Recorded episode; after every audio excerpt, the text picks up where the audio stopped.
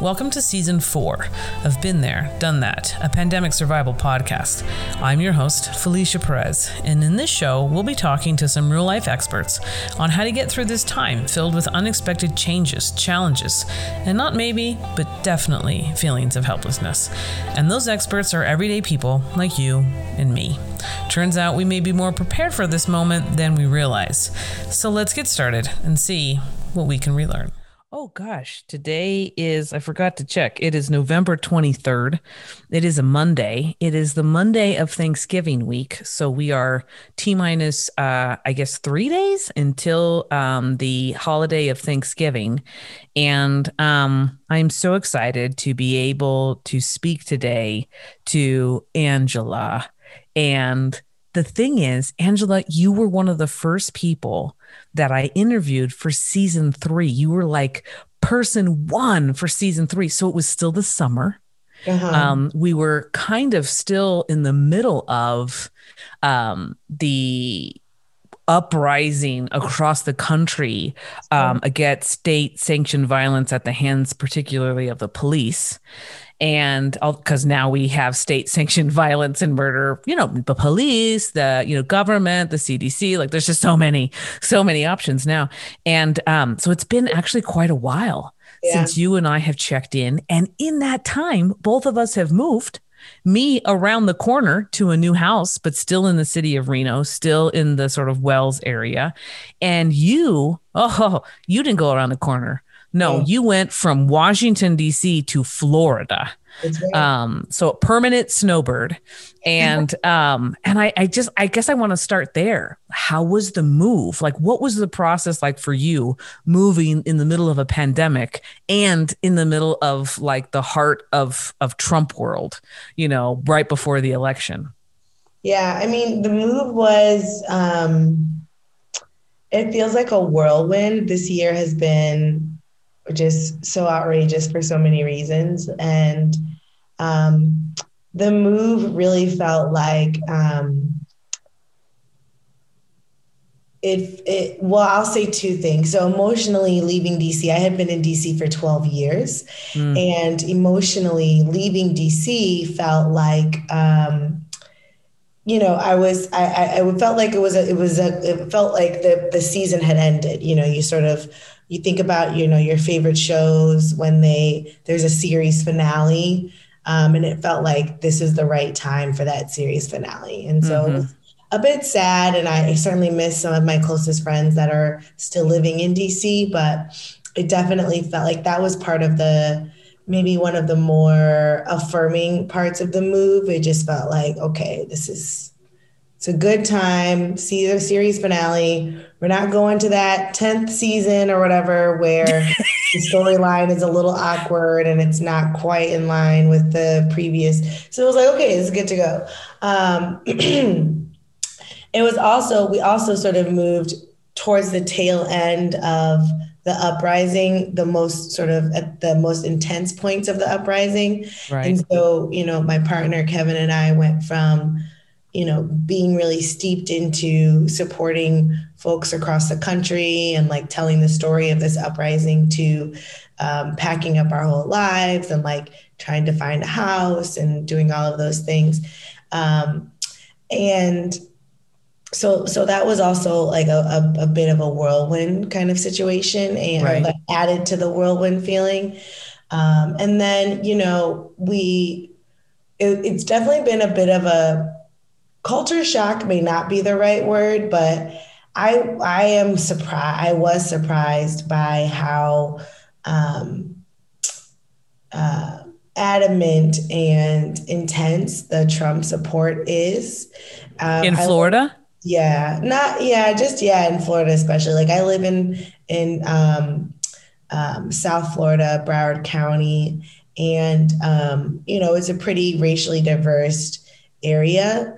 Um, but the area I live in specifically, you know, like our neighborhood, there were no shortage of Trump flags, Latinos from Trump, mm. Blue Lives Matter flags, the sort of American flag with black and white and the blue strip in the middle.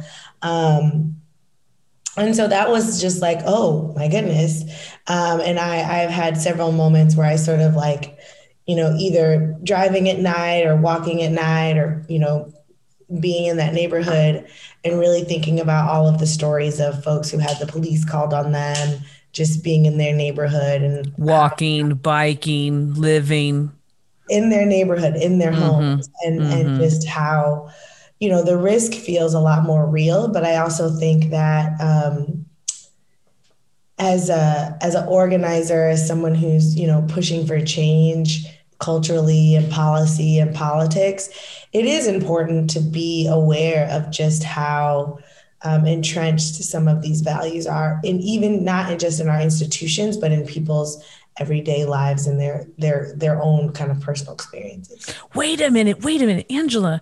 You went from living in Washington D.C., where the current Trump administration and his family live, to Florida, where he is a registered voter and really is kind of like that's really my home even though he also has all this you know route and and location and property and whatnot in new york right so you went from uh the center of trump you know land for now right yeah. in dc to the heart uh, you know, so it's like you went from the mind to the heart in That's this right. body of like massive conservatism and white supremacy, right? Like you were just moving through the body of of how this is working. And um, but is it what about that sunshine though? Like, what about the sunshine and the beach? Yeah. We live very close to the beach. So that's the thing. Excuse me. I always tell people, you know, it's a lot more races down here, but you live close to the beach, so it's it's a little more digestible. I mean, we really, and I, I, it's a good I, chaser. It's a good chaser. It's a little bit of lime. Totally, yeah, the sunshine, the breezes, the mm-hmm. ocean, being in it, it, it. It's also a um, kind of a return to nature. Isn't the right word, but some of the more natural elements of like living. You know, like we have a backyard, we have grass Right. You know, there's lots of trees around us. And so that part feels very grounding. That part feels very affirming, very like, this is where I want to be. This is where I want to continue to be. Yeah. Um, I do have a lot of questions in my mind, and I haven't really. I just got here, and and and when I when I arrived, I was also really um, been working on a campaign that was really taking a lot of my mental capacity, and so yeah um, when I, I, I do have a lot of questions about like what's going to be possible, what is going to be, um, you know, and in, in the election this year too.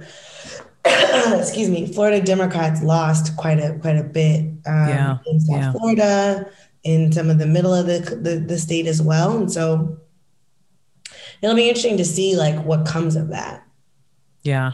I mean, but you know, you lived in DC for 12 years. Um, I love the idea of it being like a, a series finale. I, I felt somewhat similar for our old house. You know, it was our it was our first home. Yes, um, congratulations on your new house. Yes, yes. It, it, the, so the first house was our first home and it was small and it felt at the time like it was enough. You know, we, we moved from Los Angeles to Reno and we had a house about the same square footage and size in LA than our house here in Reno, only this time we owned it, um, which felt like very different. Um, and let me just say, home ownership is not all that it's cracked up to be because there's there's no one to call when something's broken or when things start to fall apart. The only person I guess to call is the bank for a loan right. because it's hard enough to get enough money to be a homeowner to maintain the house um, is its own you know budget and and financial stress. So um, it was kind of on the smaller side. And you know covid makes everything that's already small feel miniature.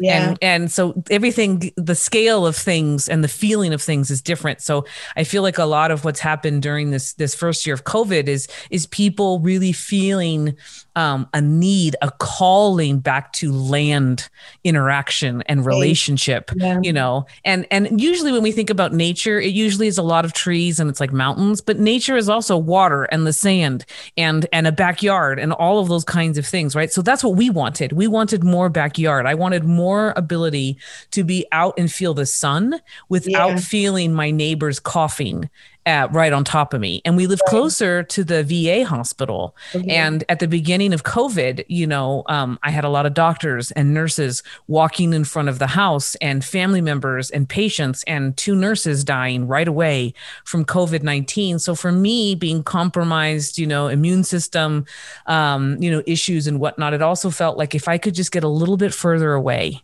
from this constant sort of like traffic. Um, and so we moved literally around the corner. We've got a porch, we've got a deck, we've got like all this space to actually get sunshine, and it just feels wonderful. Yeah. But around the corner last week, there was somebody who had a Trump flag who was out front of a house that had a Black Lives Matter sign and yeah. they the the person on the street with the Trump flag was yelling at the person with the BLM sign. And I've got my own, you know, Black Lives Matter sign and, and all the other goodies out in front of my house. And it felt like, you know, I I still live in Reno, you know, and and I, I think what's interesting is that you know, you lived in DC. I know you did lobby work. I know you know the dynamics of how, you know, um, there's an ebb and flow every two years, really, not every four, yeah. To this like response to what's happening, um, you know, with current folks. And so two years ago, we really had this blue sort of 2016 or sorry, 2018 pushback to the Trump administration with a lot of places that were purpley going blue and a lot of places that were red going purple. Um, that includes here in Nevada, we had like a super majority Democratic, um, you know, legislation legislation. We now have a Democratic governor, which we haven't had in decades. And in my home state and, and city of Orange County in Orange, we also had a, a very heavily, you know, decades of Republican representation in, in the Senate and in Congress turn uh, blue and just this last election went back to red. So I think there's this constant back and forth, right? Um, but it, everything just feels so much more dire and like a really big deal. Everything is a big deal. Nothing is a little deal mm-hmm. right now. Um, and then as you were talking about the the series finale and the 12 years in DC, I was thinking about Grey's Anatomy. Now, why would anyone be thinking about Grey's Anatomy right now? Well, it's seeming like the show might finally end yeah. coming up soon. And what happens when a show has been on for way too damn long is that you get a return of characters that you were like no but i thought you were gone. And they bring them back because they're trying to wrap things up. So you got a dr mcdreamy or a mcsteamy or a mcsomething is coming back on the show. And i and now there's talk that the main character meredith grey is going to like end the show and die by suicide. And so things get i know angela's face right now is like oh my god. But this is is the thing, right? If your show stays on for too long, the ending is real intense it's versus yeah. versus if you end you know midway through life maybe you know it's going to be okay. So i'm actually really excited that you left dc when you did because i didn't want a return of characters. I didn't want any mcdreamies yeah. or mcsteamies coming back into your story angela. Right. you don't need that. You don't need that. Oh, i do not need that. But but but now but now florida south florida I mean, you've got weather elements. Did you did you have to hunker down for some recent storms and rains and hurricanes? We totally had a tropical storm. yeah, that that's definitely like your your uh, welcome to Florida card when you have to deal with water in your in your um, in your backyard or in your your yeah your flooding sunroom. We had a little flooding yeah, that's your Florida. That's your like your Floridian, um, you know, ticket now. Um, Are you going to be okay with that? I think I am. I mean, I love the rain. I really, really do. Like, I love the storms. You know, obviously not the super intense storms, but I do. I enjoy. there is a limit. Yeah, right. But my partner is he's he was born in he was he's raised down here. He was born in New York, but he's raised down here. And so, you know, when the, the news of the tropical storm came, I was like, should we be preparing? What do we do? You know, and like, so for example, if I'm from Michigan, when we get a snowstorm, I got everything. I'm like, don't worry about it. We can drive in the snow. We can drive in the snow. Yeah. it's fine. And I think he had like a similar, you know, kind of the roles were reversed a little bit. Right. And I was just like, if this is a tropical storm, I do not want to see what a hurricane is like. I mean, the oh. rain the rain, Felicia, the water is just unbelievable. I mean, it it it come i mean it, it, it, does it reminds you of like it reminded me of like a blizzard. It is very much like a blizzard but it's not i think it's a little more dangerous because the water is there like a rainout rushing. Yeah basically. Yeah you can't really see. Mm. um and it and it's like it's like aggressive rain for like a day. A whole is, day. Yeah which as opposed to like a few hours right you know right. or even like an hour yeah. It's like aggressive rain for like 24 hours. Wow. And that's the problem. That's why it's like that's where you get the flooding and the saturation of the water and streets exactly. and everything. Exactly. Because even when, you know, natural rainfall, it can't drain out, it can't release. It's like, yeah. Um, so that was really interesting. And, you know, I don't, um,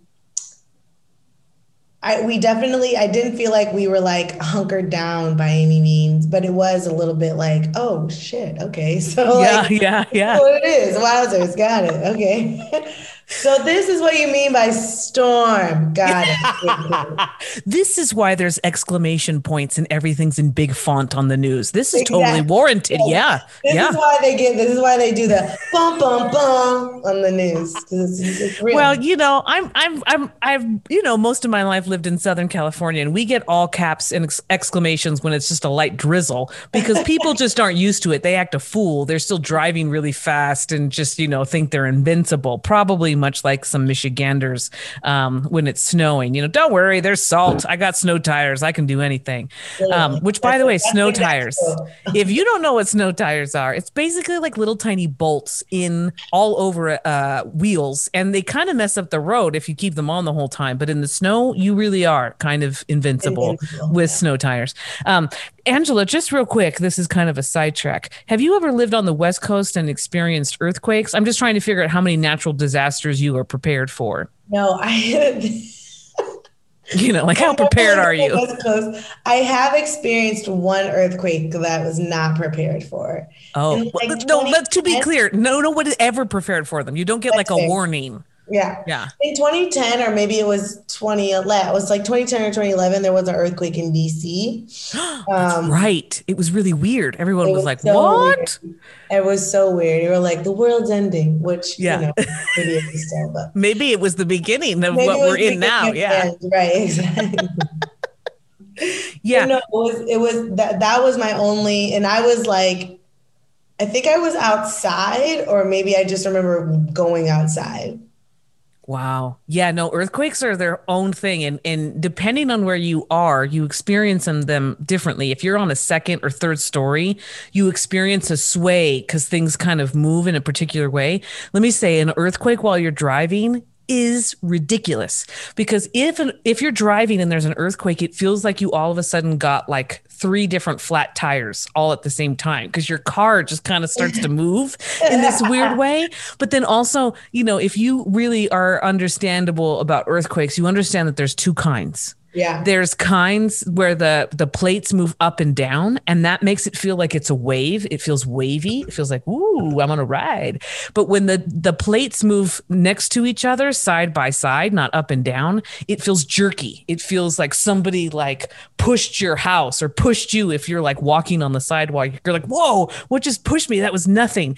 And the thing with earthquakes as a natural the thing with earthquakes as a natural disaster to your point earlier, like there's no warning there's no dun dun dun, you know, get your sandbags, you know, cover the windows. Right. Earthquake reporting is an aftermath yeah. there was an earthquake, or you might hear the reporter saying, We're having one now. It's right now, you know, and they, they get under things. And then there's the after reporting. There's no for planning. And I guess I want to stay here for a second because it feels like this is this is our political, you know, process in the United States.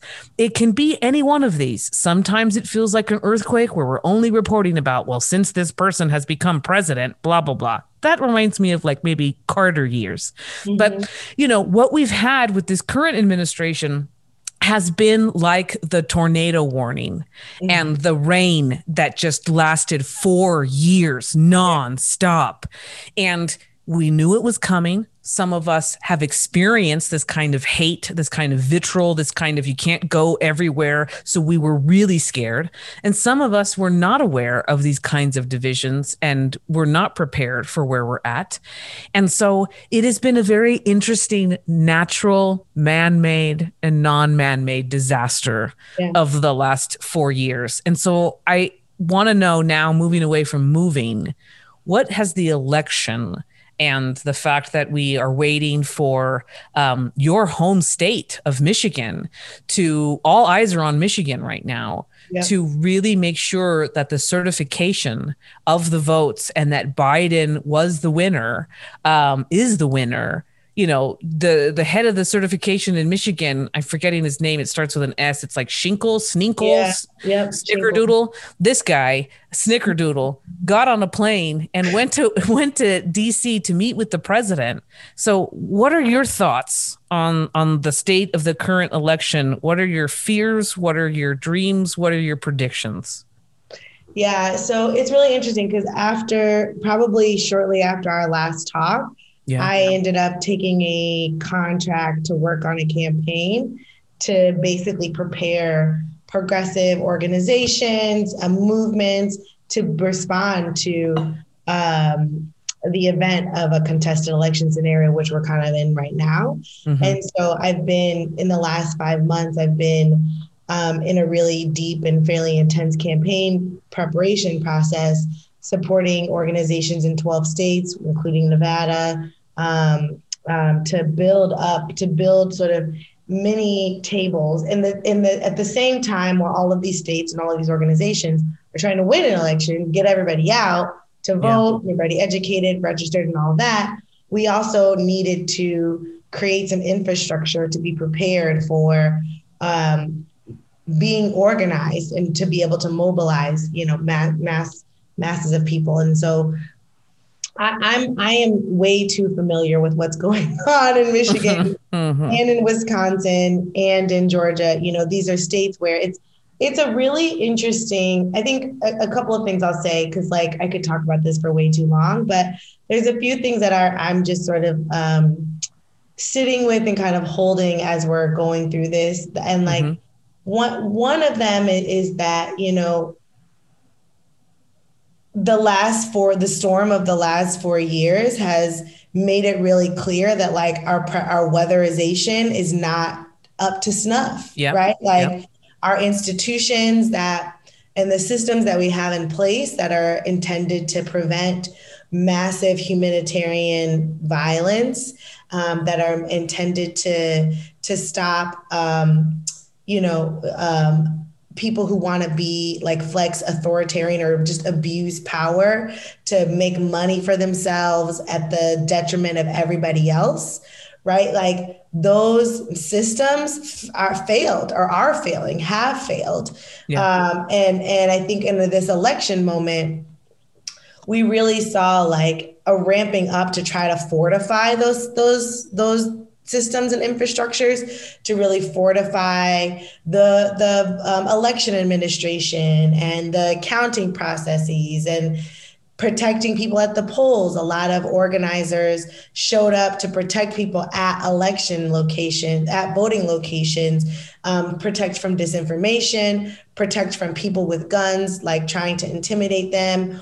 or even administration officials trying to intimidate them. And so I, I and and while we were able to squeak by, um, and it, it, does look like you know, fingers crossed that that we will certify in Michigan and the rest of the states will move on. You know, there there's a we we need to really after this storm, we need to rebuild.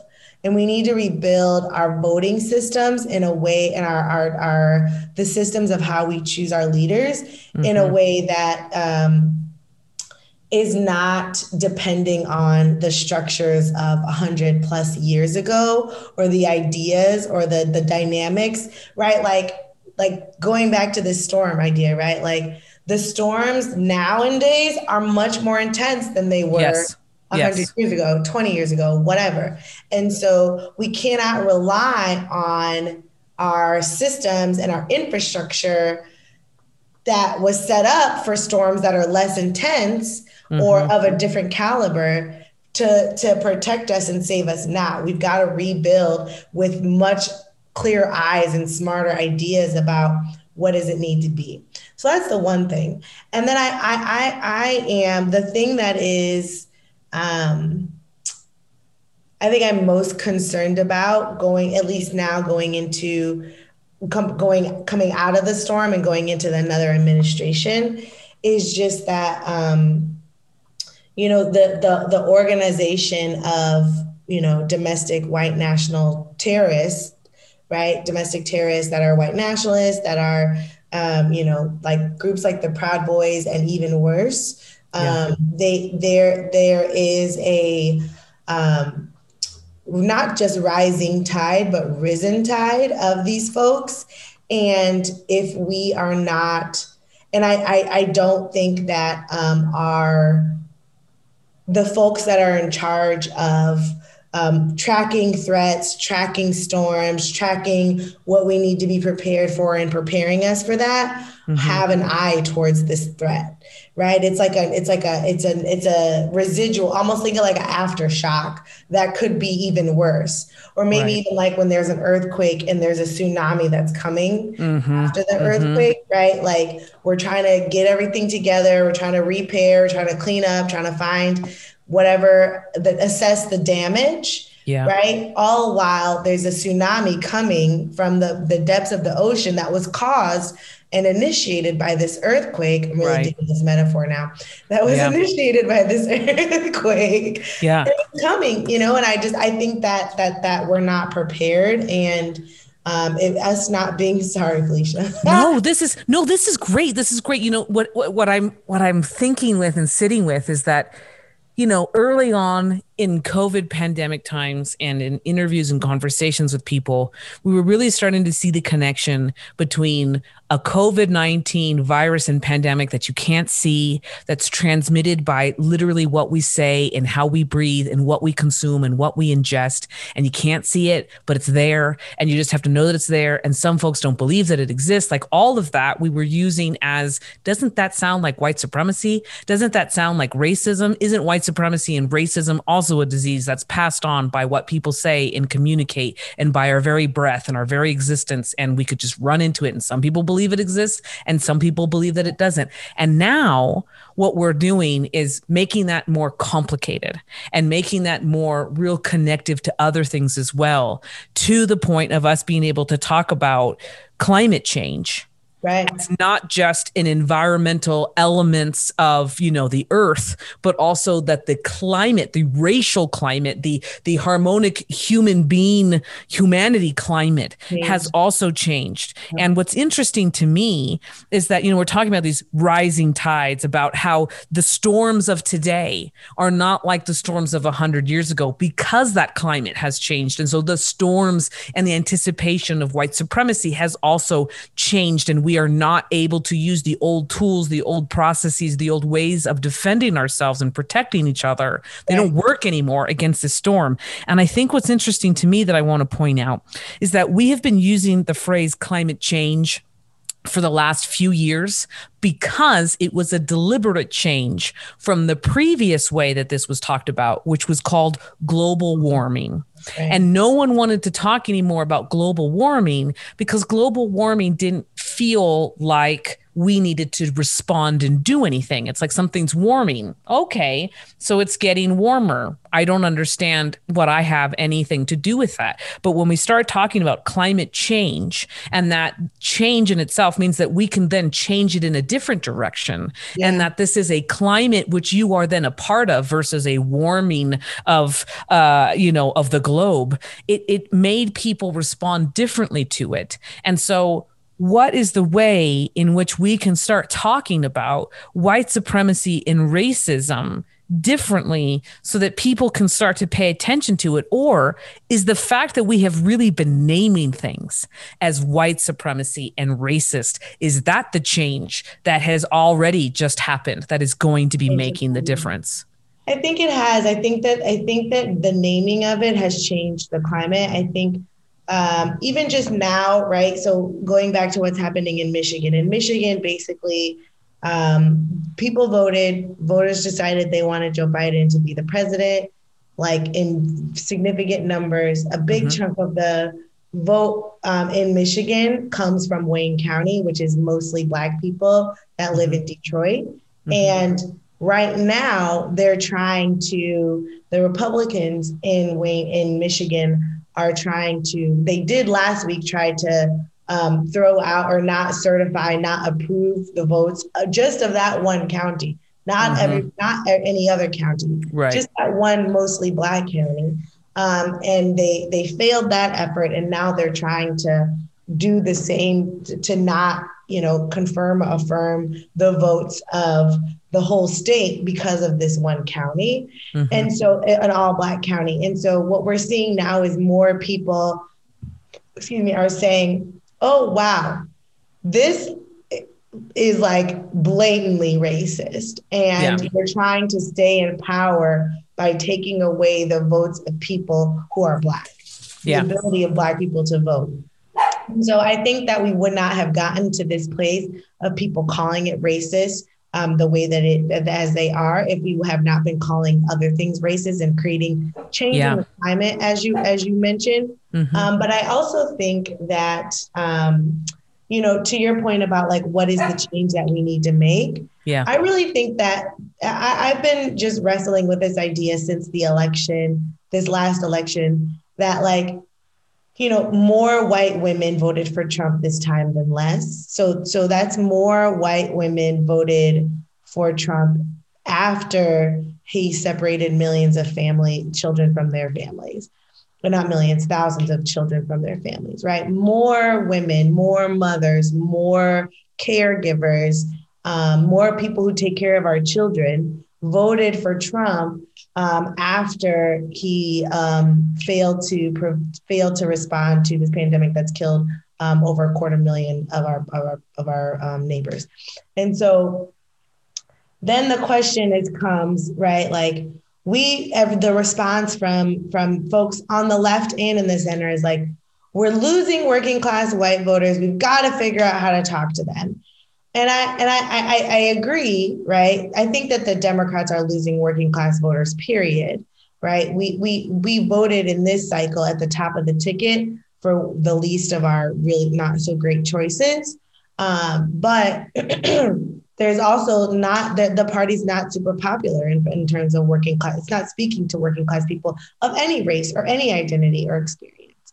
And so, um, but but my my thought really here is, what if we stopped centering whiteness in how we address white supremacy and racism? Because especially being down here in Florida, like lots of people of all races and identities are, are, are subscribed to white supremacy in one way or another. You know, you think about the Cubans, people who um, may may present as like lighter skin or not, but they very much identify as white. They do not identify as Hispanic. They would not identify as Latino, even though our culture would identify them as such. Um, and so, what if we and and similarly to to there are some you know black folks black immigrants black um you know even just some black american folks who may not um speak with the same sort of vitriol about uh like racism and white supremacy but are still very much like um subscribing to it in the decisions that they make and how they go about their lives and so, you know, there's a lot of talk in progressive movement about coming up with a narrative that can address racism, that can bring white people in, doesn't push them out, doesn't shame them. And I just really wonder, you know, what would it be? What would it mean for us to take whiteness out of the center of move of, of whether or not something is or isn't racist or how we are or are not talking about racism and put something else in the middle. How do Black people talk about racism? How do Latinx folks talk about racism? How do Asian people talk about racism? Take the white people and the white experience and the whiteness out of the main focus because that's still white supremacy in a way, right? Like having the basing whether or not we're making racial progress on whether or not white people are or not still being racist puts white people at the center, which is white people being most important, white supremacy once again. And so I, I, I just wonder, and I don't have a, I haven't like fully thought this out. I'm just toying with it as like a, what if we didn't care so much? What if we didn't spend so much of our time about how we're talking about race and racism in this country on how white people are talking about race and racism in this country, about how white people are thinking about it? What, what would that mean? What shift could that be? Well, Angela, um, these are some these are some big thoughts here, and we have a very limited amount of time left to talk about them. But I love what you were posing because on the one hand, it's rhetorical, and on the other hand, it begs not to stay as a rhetorical question. It requires action, not just thought, but it does beg for thought first. And you know, when we talk about white supremacy, even in the phrase whiteness is centered right? So, like, to the way that we even frame the conversation, it is already inherently centered there. And, and, you know, it reminds me of, uh, how schools assess whether or not they're doing well. It mm-hmm. reminds me how our healthcare system assess whether or not you are a healthy individual. What's your BMI? How how close to overweight are you? Um, when it comes to high schools and education, well, how many people are graduating? And what's your graduation rate? What's your passing rate? And how many of your students are going on to higher ed? And how many of your students are passing these, you know, test scores above and beyond what yeah. other students are passing. And so, what's happening when I bring up health and I bring up education and we start talking about racism in the country via talking about white supremacy? What we're doing is saying that the measurement is based on the goal. So we are measuring someone's health based on this is what healthy looks like. We are measuring the success of a school that success would only look like graduating. We are not measuring the success based on how many people are eating, Mm-hmm. How many mm-hmm. people have food in their homes? How many people have a home? How many people have, you know, extracurricular activities? How like we're not measuring what we lack. We're only measuring how w- yeah, whether or not you've gone to the goal. And so when we talk about white supremacy, in it of itself, we're measuring how close are you to being white? And being powerful and being supreme. And if you are not in a position of power, then that must be white supremacy. And the only reason why you desire power is because of white you supremacy. Want you want to achieve that. Yeah. Yes, you want that power. So the power of white supremacy is not necessarily in the whiteness. It's in the power that is given to people who are white or lighter skinned. And so when we talk about and and let's be clear, you know, some people identify as Latino and and that's becoming more and more a political statement mm-hmm. than it is anything else. When we have individuals who identify as hispanic we get one uh, a clue about you don't know where that word actually comes from. And once you do are you still using it? Are you realizing that it was created by the US government to really center a spanish descent a colonial descent in spanish speaking countries? Um, and then it's also about you know cuban Americans and Venezuelan Americans and migrants from Venezuela and from Cuba, depending on when you left, you left because you were in a position of power and you could leave and you needed to leave because the country was taking things back that you didn't really own, that you mm-hmm. took, and you didn't want anybody taking from you what you had taken. So mm-hmm. you were ready to leave, right? So the people who left Cuba and the people who left Venezuela, who are anti quote dictator, were the ones who were the lighter skins predominantly, who had the most to lose and who didn't want to lose any, and who identified more with their colonizer Spanish side than yeah. any other side. And so they happily call themselves Hispanic. They happily call themselves something that's not like the brown people. And and and to the point when we start centering Hispanics in Florida, we are centering whiteness instead of centering the conversation at let's look at the darker skinned, you know, Latinx population on the West Coast. Yeah. that really also changed some dynamics. And even in, in the in Midwest, you know, and in middle America and like Wisconsin and Michigan, there's a growing, you know, number of folks who who have moved um, and have landed in different places and are darker skinned. But again, everything is being centered at where the harm is. And I'm so right. tired yeah. I'm so tired of talking about how are we going to get back more white voters then how are we actually going to finally meet the needs of the darker skinned more progressive more liberal you know electorate that that's right. is, is depending on the win.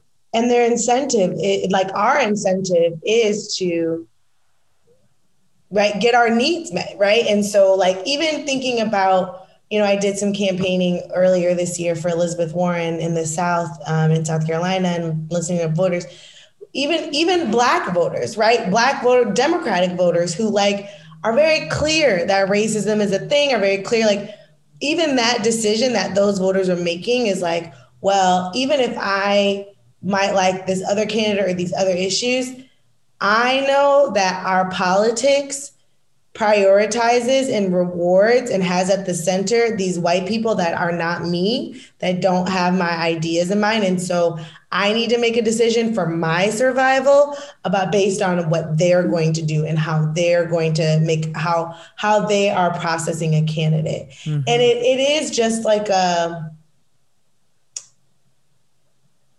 it's a recreate it's a cycle, right? We just sort of yep. get we we get into a loop of we want to change things but we know change is impossible or we think change is impossible without these people because they're the most important people. And so we've got to figure out a way to fit our change based on what those people would want Right. And so then it continues to put them back in the center, even though we know they shouldn't be in the center, even though we know that our life, you know, we our lives matter just as much as theirs, and we want to put our lives in the center. That doesn't matter because we still kind of put whiteness as the top of our political discourse. Yes. And I, I mean, to, to our detriment. I just don't think I'm not sure that we can tackle white supremacy from a place of putting whiteness at the center. I don't think we can. I I I often worry that we shouldn't, um, and and we haven't really tried it uh, for very long. Um, so maybe maybe that's where that's where we need to go next. I mean, I feel one of the things that's super interesting about earlier points in our conversation is just how important we have really understood in the last four years how important the littlest things are like these tiny little gatekeepers who you kind of ignore, you know, like the the clerk, the county clerk, you know, yeah. who who even cared about the person who signs off uh Emily, what's her name? Emily uh I only Yes, Ellie Curry. Like how, Murray, Murray or Murphy. I think it's I. Oh, let's figure that out. But Emily with an M. Yeah. Um, you know, who whoever cared about that position before this person who just signs off on, yeah, this person, you know, won. So let's start the transition. Yeah. Like we took for granted all these little tiny positions that they would just fall in line and do the right thing. We can no longer count on anyone whether it's a government official or the neighbor or your family, to quote, do the right thing. Because I think what is happening in the country is that we no longer really agree with at a very base level what yeah. the right thing is, what that's, doing that's the right, right thing is. Even down to the masks wearing. It's like, what do you mean? Yes. Of course, that's the right thing to do. I think that that's a great point, Felicia. We don't. It, there's we not do, agreement on what no, is right. What is right. No, and we use, and I, I feel, and maybe we never did, but we felt like we did, like this yeah. false sense of security. And I think that that's ultimately what has been surfaced and is in front of everybody's face, regardless of you want to acknowledge it or not. Like we do not have consensus consensus on what security means and what it looks like and where it's coming from. We have seen for the last you know more than 5 years that the biggest danger within the country doesn't come from outside the country, doesn't come from people who are dark skinned or hijab wearing or of different religions. The danger within the country comes from the blonde haired, blue eyed, fair skinned, light skinned, you know, white male who has a gun, who walks into a Walmart in Texas, who goes into a garlic festival in Gilroy, who goes into a church on a Sunday, and on and on. And we are still unable as a country to look at where the real danger comes from and, and acknowledge it and respond. Yes. Yes. And we we we can't do it. So let's be clear. I want I want to remind people or introduce people to who you are.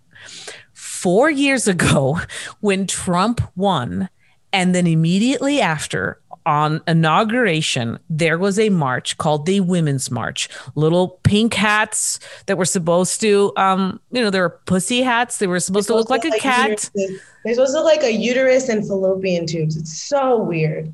Yes, it was but- like the weirdest thing I have ever. I was like, "What's up with the hats? What do the hats mean?" It's what happens when you center whiteness. Okay, so we we get white women who are like, yes, let's go with fallopian tubes because everyone's into that. And so um so we have this we have this this women's march and Angela becomes this iconic character in an image that then goes viral where Angela you're sucking on a lollipop and you're walking next to a bunch of women who are white and taking pictures of themselves at a march and you're holding up a sign that says, Don't forget, 53% of all white women voted for Donald Trump.